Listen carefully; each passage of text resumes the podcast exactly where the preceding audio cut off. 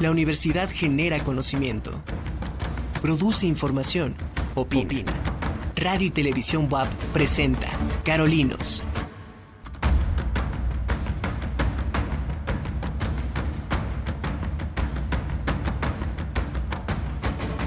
tardes, bienvenidos a Carolinos, muchas gracias por estar acompañándonos esta tarde de jueves 9 de marzo de 2023.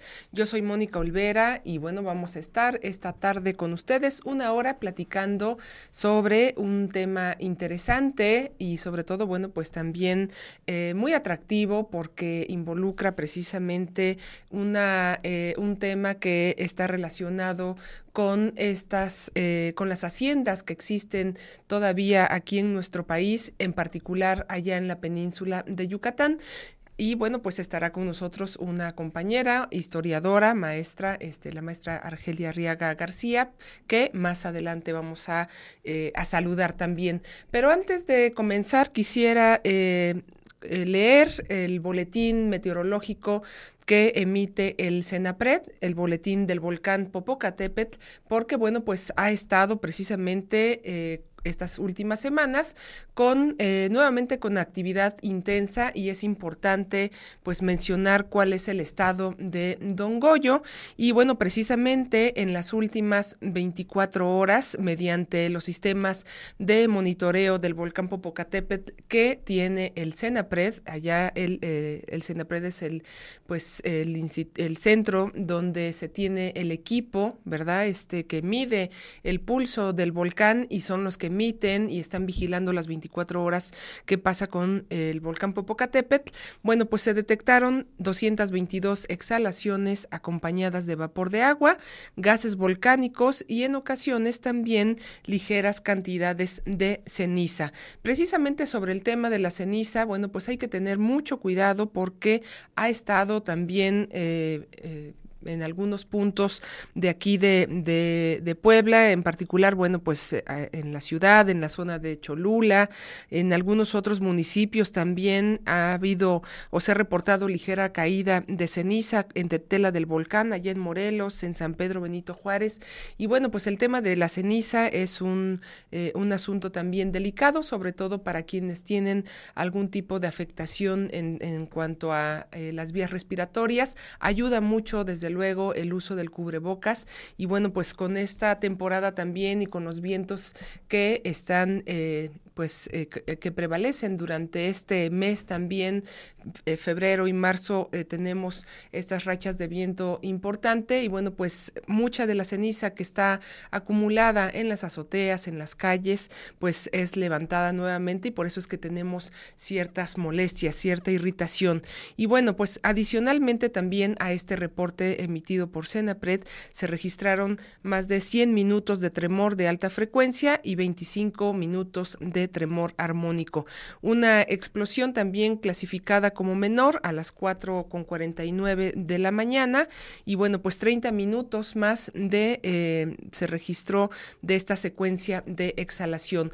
Pero también en la mañana, aproximadamente a las 10 con 25, 27 minutos, nos reportaron que hubo una explosión el día de hoy y bueno, pues sí se sintió en eh, sobre todo pues en las comunidades cercanas al volcán Popocatépetl. Se cimbró este ventanas, puertas, estos son pues algunos de las eh, de las manifestaciones que eh, gente que vive, repito, alrededor del volcán nos hace llegar también esta información. Esta fue una explosión a las 10:27 más o menos, no fue tan eh, tan grande como las que hemos visto también con los videos a través de estas imágenes también con las cámaras y bueno, pues eh, se, nota también eh, cómo expulsa material volcánico Don Goyo. Así es que bueno, pues hay que estar pendiente también de estos eh, boletines, no bajar la guardia y precisamente sobre esta actividad que ha tenido el volcán. Bueno, pues cada 12 de marzo suben pobladores de, de la zona de Chalitzintla, de San Nicolás de los Ranchos, de Osolco, también algunos otros invitados por la propia población de estas comunidades, suben a hacer una ceremonia allá al ombligo del volcán Popocatépetl. Y bueno, pues en esta ocasión no se dio el ante esta actividad en los últimos días, pues eh, no se dio el permiso por parte de la Secretaría de Gobernación. Eh, se está dando una restricción por parte de SEGOP para no acercarse precisamente al cráter del volcán y no poner en riesgo la vida pues de toda esta población que acude a estas ceremonias eh, tan importantes también y desde luego pues muy eh, llama mucho la atención, ¿no? Para quienes somos también de fuera y tenemos el honor de, ser invitados por eh, la población, por la gente que vive allá en la zona del volcán. Sin embargo, bueno, pues esta eh, actividad también reciente ha hecho que este, pues se prohíba en este caso el subir a hacer la ceremonia allá en, el ombligo del volcán Popocatépetl. Hay imágenes, las condiciones también meteorológicas nos permite ver pues estas eh, estas, fumarolas han sido también de manera continua, ya en otros programas pues nos han explicado mi compañero el ingeniero Carlos Tobar de que es un volcán activo que sigue teniendo pues mucha actividad y debemos también de ser pues muy, cuidadosos, sobre todo evitar acercarnos a eh, pues al, volcán.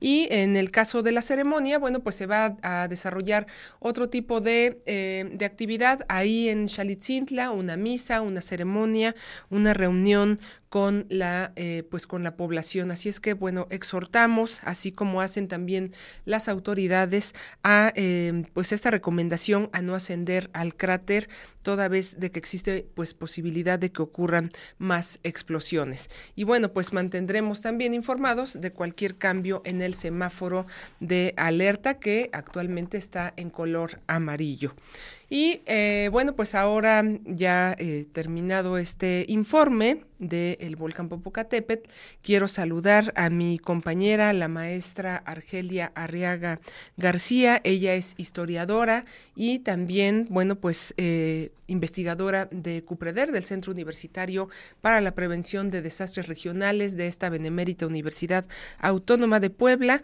Y bueno, pues en el caso de, de mi compañera Argelia, que es historiadora, bueno, pues trabaja precisamente en los proyectos que se tienen asignados y proyectos que se han desarrollado en varias partes del país por parte de CUPREDER y de la UAP, pues trabaja precisamente esta parte histórica de, eh, de los territorios, de los asentamientos en donde estamos desarrollando proyectos eh, integrales. Y bueno, pues te saludo, Argelia, ¿qué tal? Muy buenas tardes. Hola Moni, muy buenas tardes, muy buenas tardes a todo tu auditorio. Eh, pues será un gusto platicar con ustedes un poco de lo que hemos ido encontrando con respecto a la cuestión de las haciendas en la zona de, de Yucatán, específicamente en el área donde estamos trabajando, que es la zona poniente de Mashcanú, Munam, entrando a la zona PUC. Entonces, bueno, con mucho gusto, pues platicaremos algunas cosas que vamos encontrando y que creo que van a ser del interés de todos ustedes.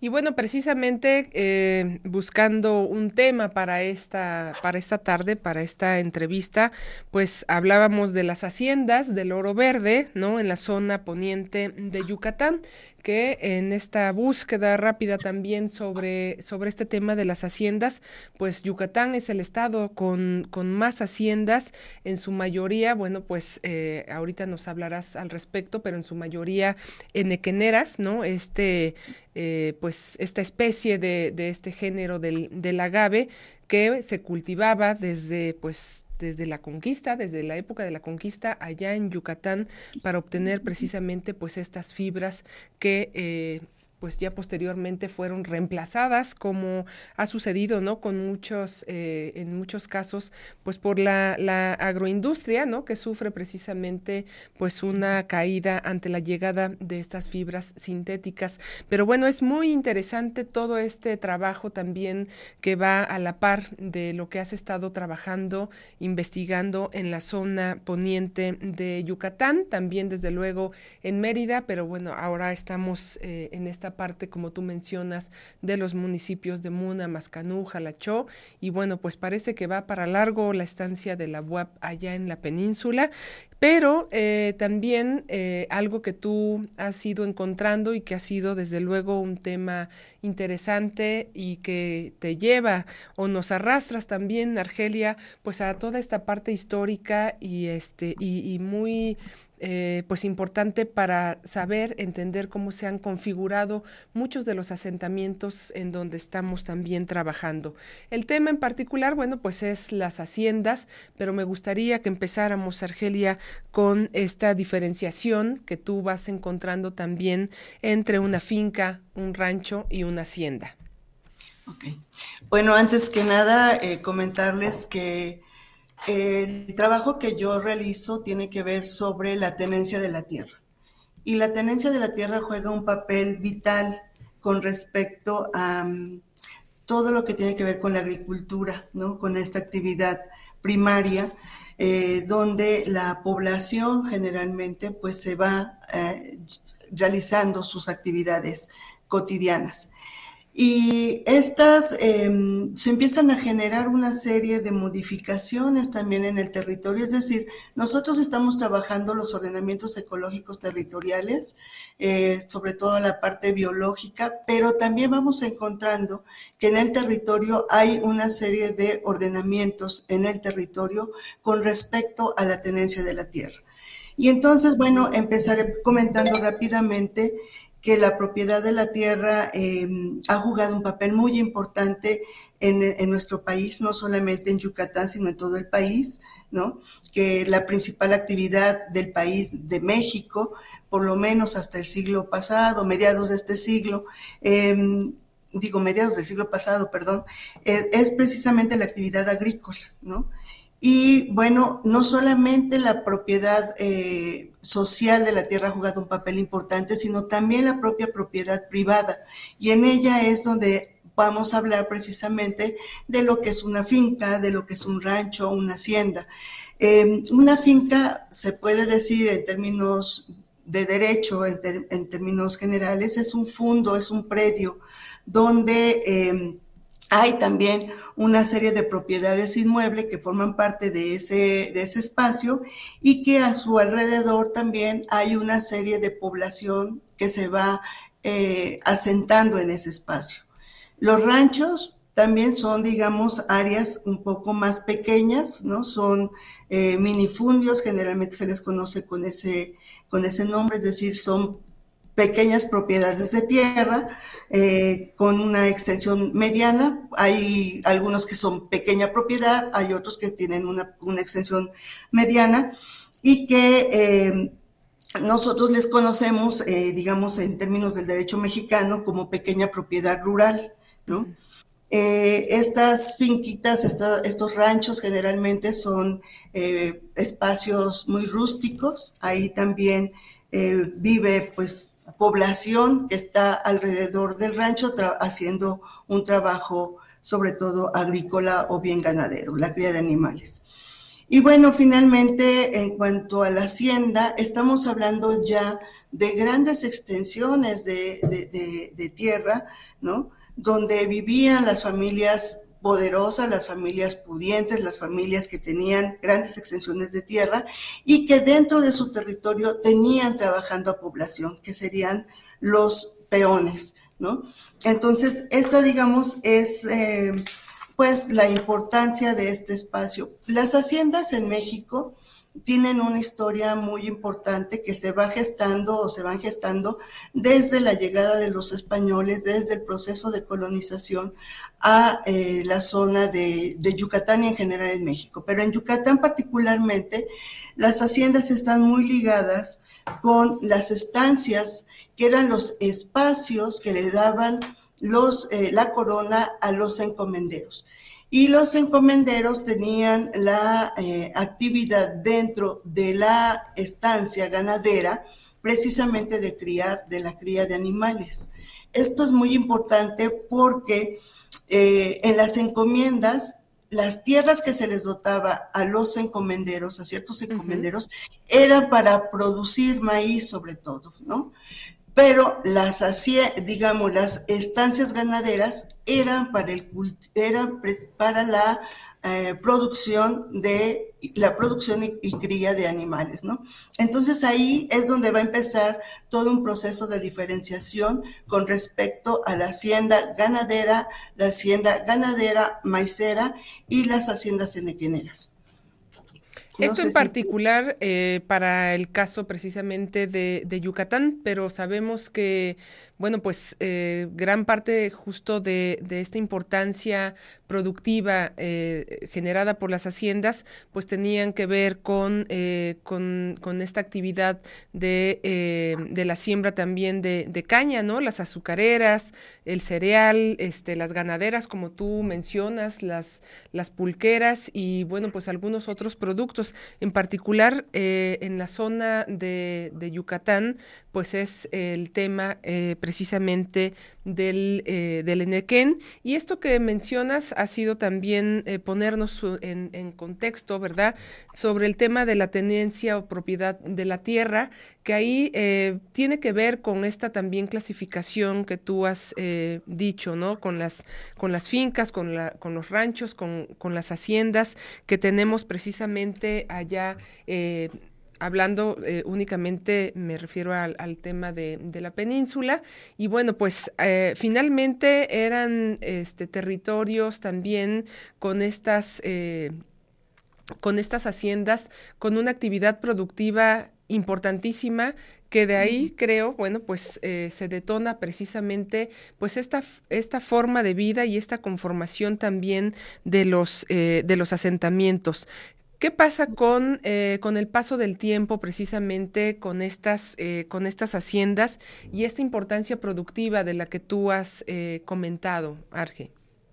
Sí, mira, te comentaba rápidamente que en el caso de las haciendas, empiezan, las primeras haciendas empiezan siendo ganaderas, netamente ganaderas.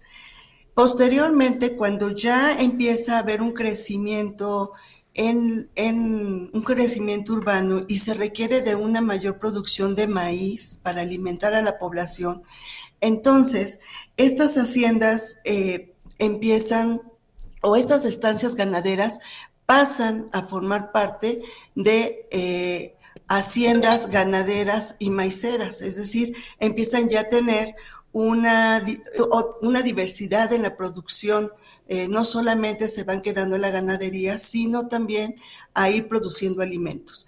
Esto obviamente va a ir generando una serie de conflictos internos en las comunidades. ¿Por qué?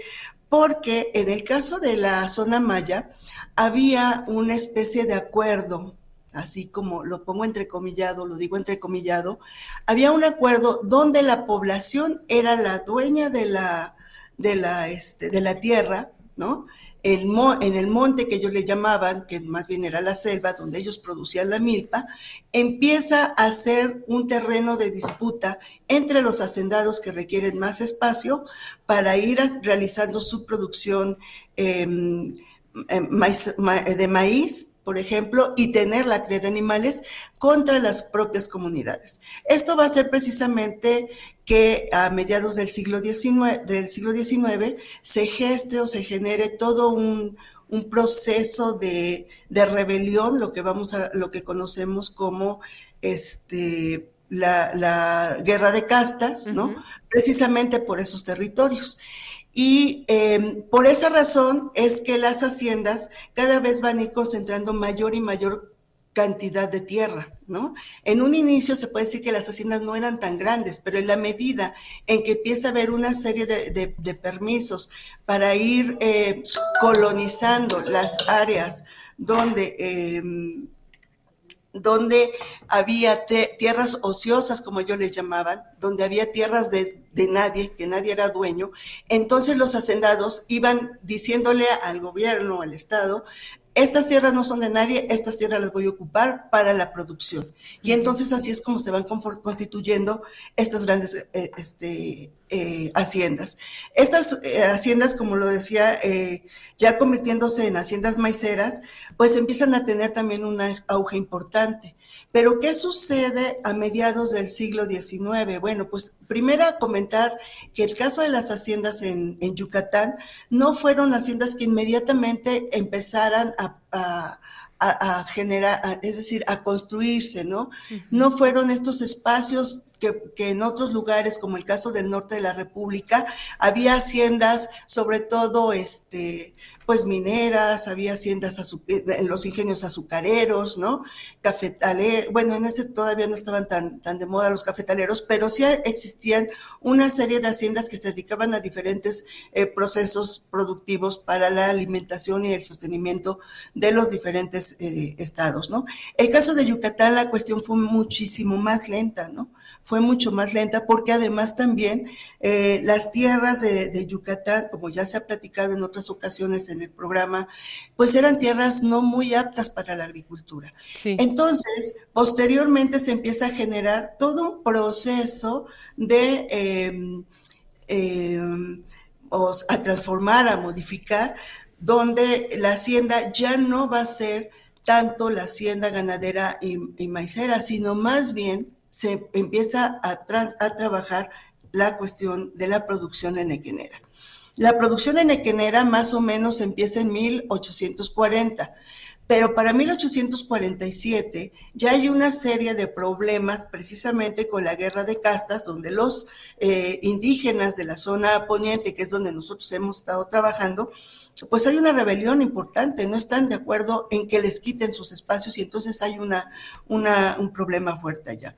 Y entonces tampoco hay posibilidades de que estas haciendas enequeneras puedan, digamos, eh, empezar a hacer un trabajo muy rápido para irse convirtiendo en estos espacios. Es hasta más o menos en 1860 que empieza un auge muy importante en términos de la producción enequenera y al empezar este auge de la producción enequenera, por un lado, empieza también a haber una serie de problemas en términos de que ya no hay producción maicera, ¿no? Ya no hay producción para alimentar y se empieza a traer las semillas para la alimentación, tanto de la población como del ganado de otros espacios.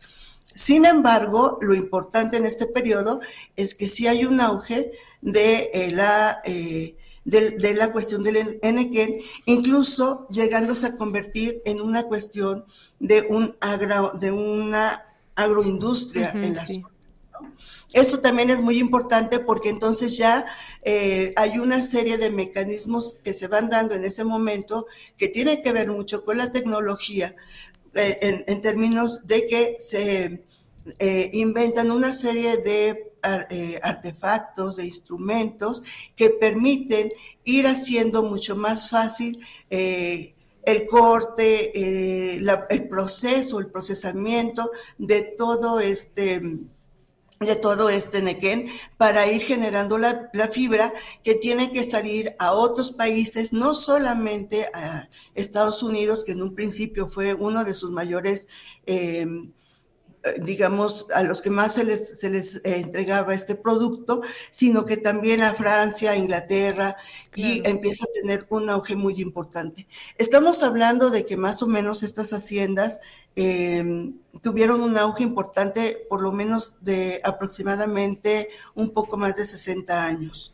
Bueno, y, esto eh, ahora vemos una justo una imagen donde el, tema precisamente del ferrocarril en la península eh, contribuye, ¿no? Este Arge también, pues para esta movilización de, del producto y también, como eh, tú me lo, me lo has comentado, pues hay un cambio precisamente en el tema, en cuanto al tema del paisaje, esta actividad productiva que, que tú mencionas de más de 60 años, bueno, pues viene también a, transformar desde luego la, la, vida, la movilidad de, estas, eh, de esta región y eh, ya veremos más adelante con alguna de las fotografías que nos has compartido. Hay una... Eh, pues toda una historia interesante, desde luego, pero toda esta serie también de conflictos que se van generando, desde luego, un tema histórico en el país, ¿no? El tema de la tierra, la propiedad, el acaparamiento, desde luego, eh, tiene eh, un, punto también eh, medular en todo este proceso de las haciendas enequeneras allá en Yucatán. ¿Qué pasa con, con el tema precisamente de, de la llegada del ferrocarril? Eh, antes, un, momentito antes de que avancemos a lo del ferrocarril, que es un em, elemento muy importante para la producción enequenera, comentarte también que hay una hay un cambio en la estructura, en la construcción y en la función de las haciendas cuando pasa de la hacienda ganadera maicera a la hacienda nequenera, porque entonces ahí la hacienda nequenera ya tiene un área habitacional que es la casa principal, pero que además también está la casa del mayordomo, que también está la casa de los peones, que eso es importante, y también está la casa de los administradores o de los encargados, y está la casa del maestro y del, del, y del cura, ¿no? Es decir, ya empieza a conformarse sin querer una especie de pequeña em, área de convivencia más amplia, ¿no?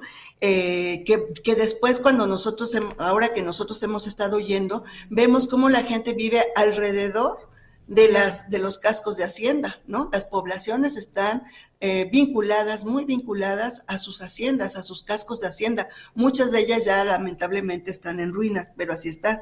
Y también empieza, hay un cambio en ciertas cosas, es decir, en términos del, área productiva, bueno, pues también tienen que generar un espacio donde está la casa de máquinas, ¿no? Claro. Donde están las, las empacadoras, donde están las bodegas, donde se encuentran las, las cordelerías, los talleres tanto de herrería como de carpintería, eh, los corrales para los animales este, la zona de huertos, eh, el propio monte, es decir, hay una ya redistribución de todo el espacio en términos de las necesidades productivas de, de, las haciendas, ¿no?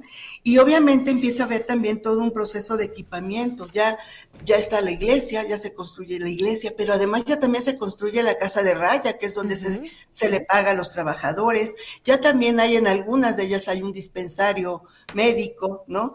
Eh, también está la zona de pagaduría, la zona administrativa, los calabozos, donde generalmente sabemos qué pasaba ahí, ¿no? Y, este, y también en muchas de ellas, con esta cuestión que vamos a hablar ahorita de los trenes, empiezan también a generarse estaciones de trenes o los dichosos paraderos, porque también llega, empieza a ver eh, el tren precisamente va a generar o a conformar otro ordenamiento del espacio con respecto a todas las vías que se van construyendo eh, para, para ir sacando toda esta gran producción. Este, ahí, perdón, eh, perdón ahí hay otra, bueno, pues otro cambio precisamente en esta conformación, no solamente a partir de esta vía de comunicación, sino del propio, eh, del propio asentamiento.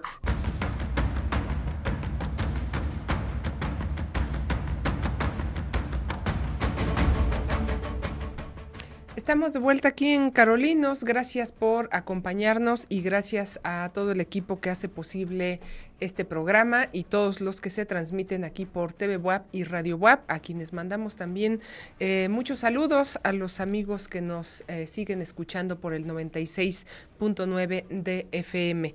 Y bueno, pues hemos estado platicando con eh, mi compañera, la historiadora Argelia Arriaga García, ella es investigadora también de Cupreder, y bueno, pues el tema que quisimos traer hoy a la a la mesa, a este programa, pues es el tema de las haciendas del oro verde en la zona poniente de Yucatán. Allá está eh, la universidad también teniendo algunos proyectos a través de Cupreder y por supuesto con la participación de algunos otros eh, compañeros universitarios.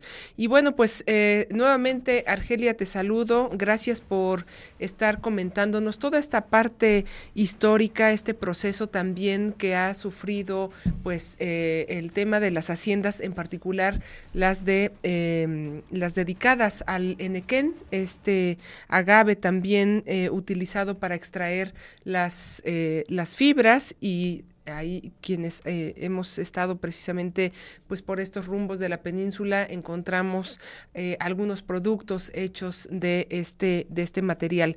Pero estábamos en esta parte histórica vamos avanzando en el tiempo que por, eh, por cierto pues se nos va muy rápido aquí en Carolinos los minutos y más bueno cuando tenemos mucha información sobre el tema que estamos tratando tan interesante como es el caso de las haciendas allá en Yucatán Y bueno, hablábamos precisamente sobre el cambio de paisaje y la introducción del, eh, ferrocarril a este territorio, Argelia, y que también, bueno, pues eh, actualmente está en el, ojo, ¿verdad?, de, de todo mundo este territorio por el tema del tren Maya. Pero ¿qué pasaba con estos paraderos, con esta esta dinámica también eh, humana de, estos asentamientos de producción, de movilidad, con la llegada de, pues, de estas eh, vías y de este medio de comunicación tan importante para esta región, Arge. Sí, eh, bueno, como decía hace un momento, toda la cuestión técnica jugó un papel muy importante, ¿no? No, no solamente en la confección de maquinaria para ir aumentando la productividad, haciendo más eficiente la productividad, sino también eh, cómo se tenía que trasladar toda esta, toda esta producción. Sobre todo porque ahora precisamente con esta cuestión del tren Maya, pues se han generado una serie de mm, búsqueda de información de cómo era em, toda esta situación de, de, las vías de comunicación, ¿no? Que estaban en la zona de, Yucatán. Específicamente, hacer el tren para Yucatán, para, de Yucatán, de Mérida a Puerto Progreso, les llevó seis años, ¿no? Simple y sencillamente seis años. Había fue un poco complicado. Pero sin embargo, ya a partir de 1880, 1890, ya se tenía, eh, eh, digamos, ya se había eh, eh, construido una serie de caminos por medio de las, este, y por medio de estos caminos, de este transporte terrestre, inicia todo el traslado de, la gran, de las grandes cantidades de fibra para que salieran del puerto Progreso hacia Estados Unidos, hacia Inglaterra, etcétera, ¿no? Y entonces, digamos que eh, se van generando una gran cantidad de eh, vías de comunicación eh, por medio del tren. Y entonces estamos hablando que para 1892 ya se tenían en operación 424 kilómetros de vías, ¿no? No, no, es, no es algo tan... Menor. Tan, tan pequeño, ¿no? Es decir, eh, llevó un proceso, pero a final de cuentas fue un proceso incluso hasta ágil, ¿no? Em, hay otra cuestión, internamente se genera, eh, eh, se hace una invención de lo que son los ferrocarriles portátiles y los hacen unos franceses, una familia francesa de Cauville, y ellos empezaron a vender internamente dentro de las propias haciendas estos pequeños este, ferrocarriles, ¿no? Que trasladaban precisamente del campo hacia las zonas donde tenían que estar todas estas fibras para todo su procesamiento. Y entonces estamos hablando de que muchas de las haciendas, de las principales haciendas donde nosotros nos estamos eh, moviendo, estamos trabajando, pues se llegaron a hacer 230 kilómetros de estas pequeñas vías, ¿no? De estas vías portátiles para el traslado, ¿no? De, eh, estos eh, productos, ¿no? Es decir, em, entre las vías ferroviarias que se generaron y estos propios eh, vías portátiles pequeñas que comunicaban incluso algunas haciendas, pues estamos viendo que sí hay una modificación en el paisaje, que sí hay una modificación territorial, ¿no? Y que eh, pues fueron muy importantes precisamente para esta producción, ¿no? Entonces, bueno, Aquí justo vemos una, perdón, Arge, vemos una, una, imagen de este, bueno, es un mapa de la infraestructura histórica y zona enequenera en Yucatán, este, algo que nos quieras comentar, que va de la mano con esto precisamente que vas eh, comentando, ¿no? Sí, en, en, la imagen lo que se logra observar es eh, digamos, la, la, este, la zona es la península de Yucatán, pero las vías, lo que está en negrito son las vías, y toda la zona que está churado de verdecito es la zona precisamente donde se constituyen la mayor cantidad de haciendas enequeneras. Entonces, si nos damos cuenta, casi todas están alrededor de, de Mérida, ¿no? Y hacia la zona poniente, que es donde nosotros estamos trabajando. Entonces, es la zona en enequenera que, este, que hizo, eh, digamos, fueron alrededor de dos, ¿cuántas? Dos mil hectáreas eh, ahorita busco bien los datos de las hectáreas, que estuvieron inmersas en este proceso de, producción eh, en equenera y que eh, pues fueron sumamente importantes porque estamos hablando de 400 mil hectáreas que se sembraron de eh, enequén en toda la zona, ¿no? Y por eso esta zona se le conocía como la zona del oro verde, ¿no? El, oro verde obviamente era esta cactácea que es el, el enequén, ¿no? Arge, sobre el tema de, de las haciendas, pero como, como, parte del patrimonio también histórico, arquitectónico, eh, que, podemos ver precisamente pues en este, en este recorrido que hemos hecho por, por la región. Desde luego, eh, tenemos eh, aquí en, nuestro país, en la zona de Michoacán, de Morelos, el Estado de México, una cantidad todavía importantísima de, eh, de haciendas en condiciones pues óptimas, ¿no? Para, para seguir todavía utilizándolas y por ahí hemos comentado también sobre el libro de, Ambrosio Guzmán, que en alguna ocasión estuvo también el arquitecto platicando con nosotros de esta joya del libro y de esta investigación tan interesante con el tema de las haciendas. Y bueno, pues en, el caso precisamente de, la península, allá en Yucatán, creo que juega un papel también eh, fundamental, ¿no? El tema del patrimonio arquitectónico que eh, a diferencia de pues de otros territorios hay un, eh, pues hay un deterioro también, eh, lamentablemente, con estos eh, pues cascos de, hacienda que todavía logramos ver y que está pues ahí en, en medio de, de, estos asentamientos, de estas comunidades donde hemos estado también trabajando. Así es. Sí, bueno, durante todo el periodo porfiriano, del porfiriato, aumentó muchísimo el número de haciendas, ¿no? En 1877, tan solo, y ahí está la laminita, espero que se logre ver, teníamos alrededor de 5 mil, más de 5 mil haciendas, y para 1910 ya estamos hablando de que había en todo el país más de 8.400 haciendas, ¿no? Particularmente el caso de Yucatán es el que nos llama mucho la atención porque en 1877 había 1.145 haciendas y para 1910, entonces ya estamos hablando de que teníamos 1.170 haciendas. La, la, mayoría o en su mayoría de estas haciendas eran enequeneras y como les dije hace un momento, estaban conformadas o constituidas, digamos, en la periferia de, Mérida.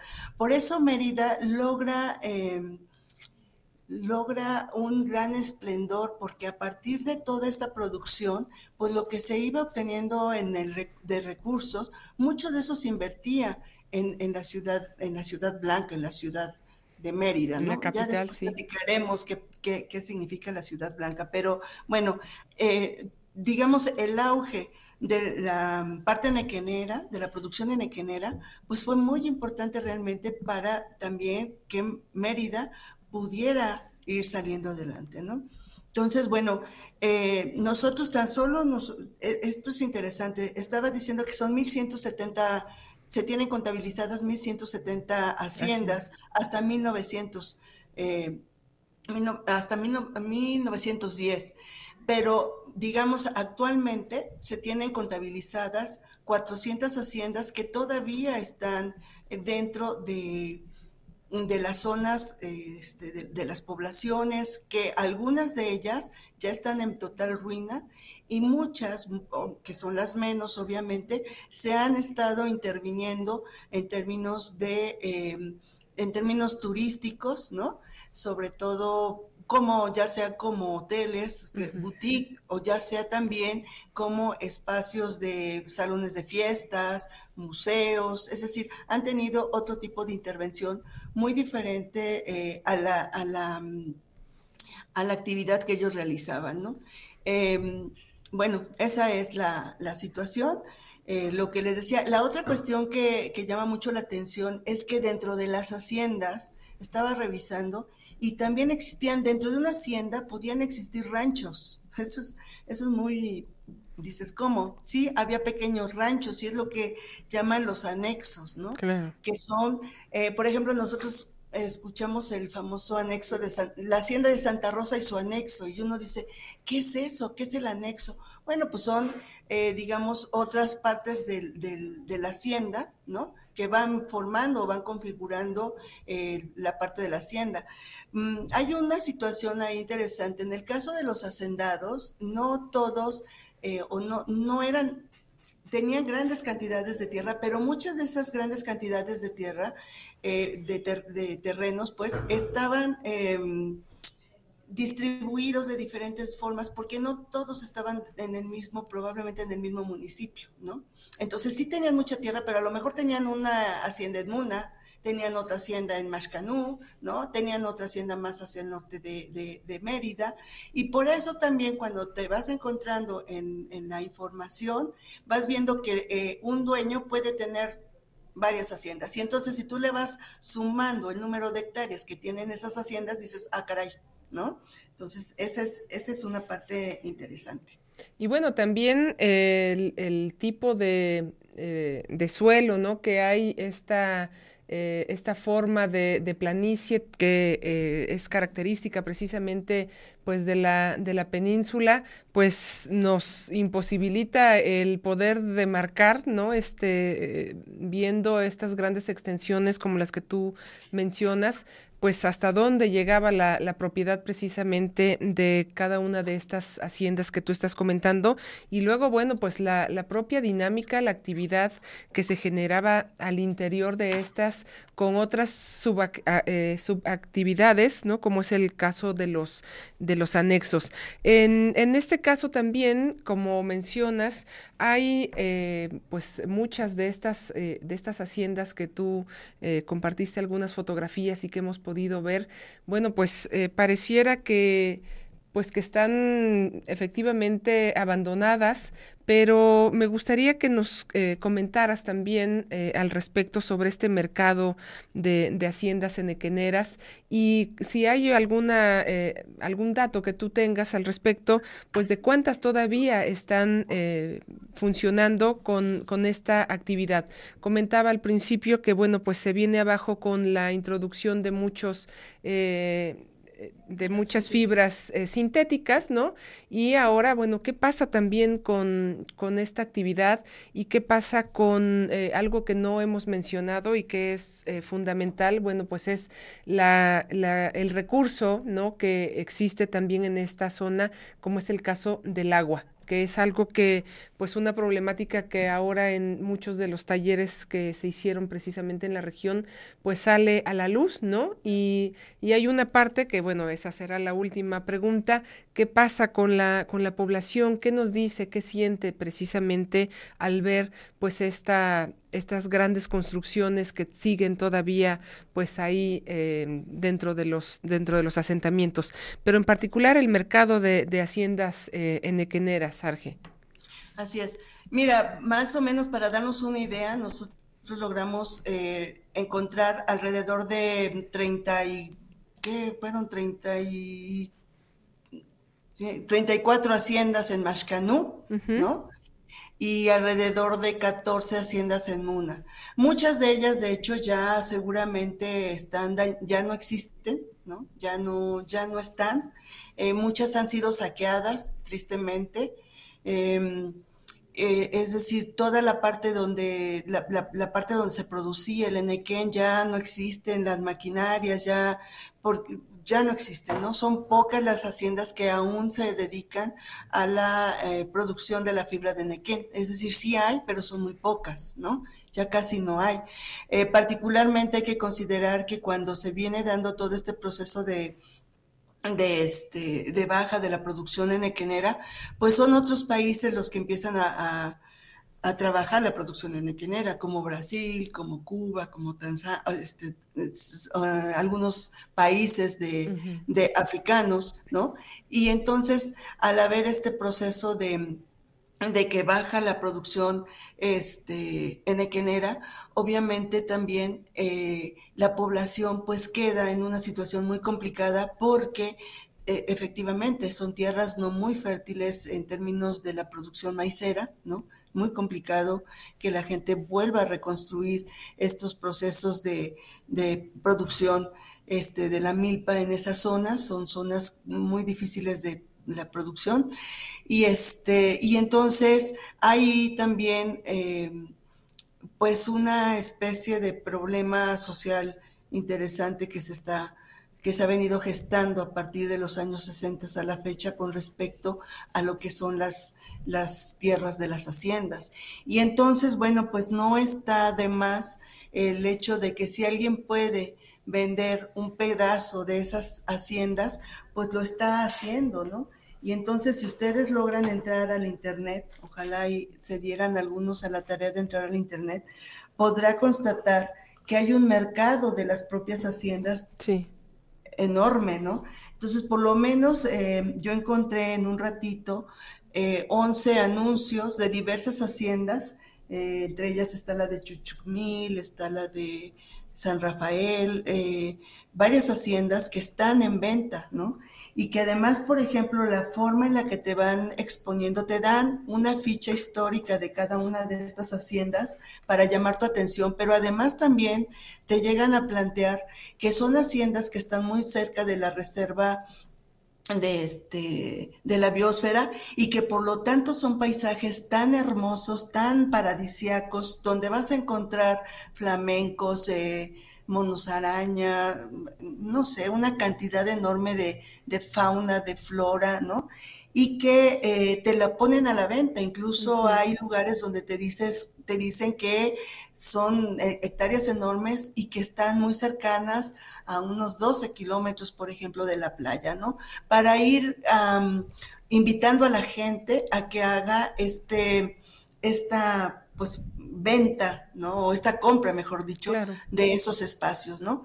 Y entonces, eh, si hay, te van dando algunas eh, montos, estamos hablando de que, por ejemplo, hay una hacienda en San Rafael, la, de la cual están pidiendo 23 millones, 23 y fracción de millones de pesos por ella, en una hacienda que está en, la, en, Mashcanú, este, te están pidiendo 35 millones por 10 hectáreas, es decir, hay una venta eh, increíble de todas estas tierras, ¿no? Y bastante eh, preocupante porque la población tampoco tiene forma de poder tomar estas haciendas y convertirlas en estos espacios que les sirvan a ellos como espacios eh, de arreglarlos y darle garantías uh, de que llegue un turismo, ¿no? Y ellos puedan subsistir de esa parte. Eh, generalmente las haciendas están, no hay dueños, muchos de los dueños ya no están, eh, eh, o, o, ya fallecieron, o ya no están en la zona, y entonces muchas haciendas están sin, sin dueños. Claro. Pero, sin embargo, la población está viviendo alrededor de estas haciendas, ¿no? Esa es la parte eh, que llama mucho la atención porque forman parte estos cascos de hacienda, estas, incluso en muchas ocasiones las ruinas, forman parte ya del paisaje y del contexto de, este, de estas localidades y de la propia población, de las actividades de la población.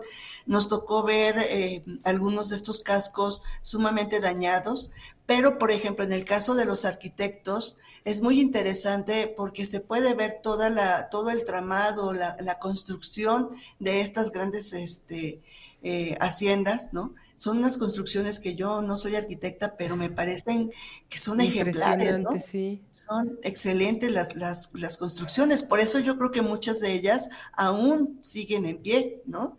Entonces, eh, aquí la cuestión sería interesante que dentro del ordenamiento fuéramos tratando o intentando eh, buscar con la población alternativas a, las, eh, a esos cascos para que la gente pueda también tener una entrada económica en términos probablemente de turismo, de un turismo que no sea depredador, ¿no? En, esas, en estos espacios.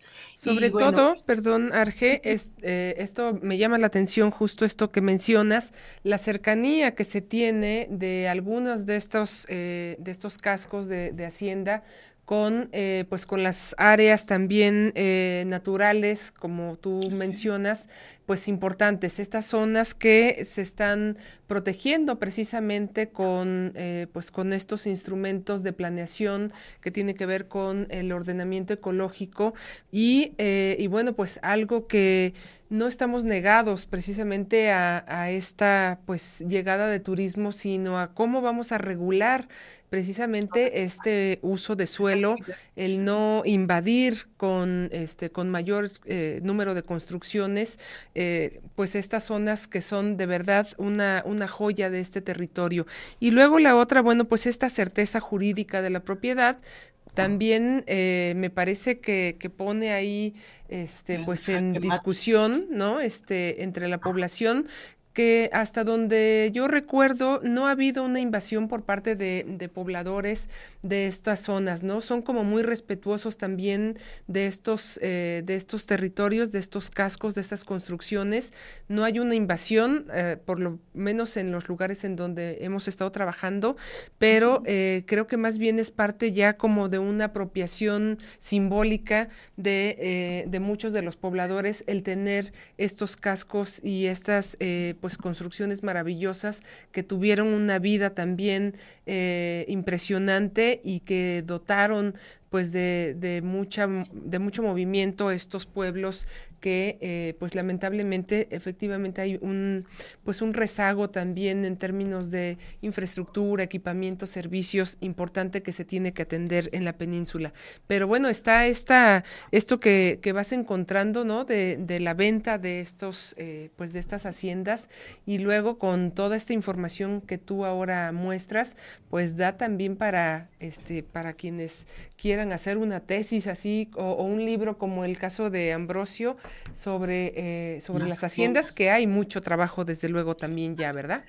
Oye, Moni, y solamente eh, comentar rápidamente, también me parece que es muy importante que en estos territorios, en estas eh, zonas donde están las haciendas, no solamente están los cascos de las haciendas, están también cenotes, hay cenotes y también los están vendiendo. Están también eh, áreas o, zonas arqueológicas y también forman parte de la vendimia, ¿no? Es decir, es un patrimonio eh, que se tiene que preservar, que se tiene que proteger, que se tiene que buscar alternativas, porque no se puede vender el patrimonio cultural, eh, ya sea el construido y el no construido, el natural de una forma tan, tan fácil, ¿no? Eh, pues yo ya me encontré este pedazo y necesito subsistir y bueno, lo voy a vender, ¿no? Y desafortunadamente cuando platiqué con la gente de Lina, eh, me decían, bueno, pero es que los ejidatarios saben que eh, ellos tienen que cuidar esas zonas, ¿no? Y la verdad es que los ejidatarios de repente no tienen ni para comer y están preocupados en cómo resuelven también su cotidianidad y entonces ahí es donde eh, no, no hay un punto de, diálogo entre las autoridades y la población, ¿no? Y entonces ahí em, pues hay que, entrarle a, a, ir trabajando esa parte, ¿no? Claro. Pues sí. Híjole, pues se nos fue este Arge el, tiempo con este tema tan interesante. Nos faltó eh, tocar un poco, aunque ya se ha mencionado en otros programas, qué es lo que comenta la, gente al respecto. Yo te agradezco mucho, Argelia, todo, este trabajo que nos, eh, que nos compartes y por supuesto, pues tu investigación y el reconocer pues este, eh, toda esta información que vas sacando y que va acompañando precisamente al ordenamiento ecológico territorial de allá de la zona de la península, en donde está la universidad trabajando al respecto. Gracias, Argelia Arriaga, por estar esta tarde en Carolinos. Ya te tendremos en otra ocasión para que nos compartas parte de tu información y de tu investigación. Claro que sí, Moni. Muchas gracias. Muy buenas tardes. Hasta bueno, pues muchas gracias a todos los que nos estuvieron acompañando esta tarde aquí en Carolino. Se nos fue el tiempo rapidísimo y eh, nos estamos viendo el próximo jueves. Cuídese mucho. Adiós. Carolinos, programa producido por el Centro Universitario para la Prevención de Desastres Regionales y el Centro Universitario de Participación Social.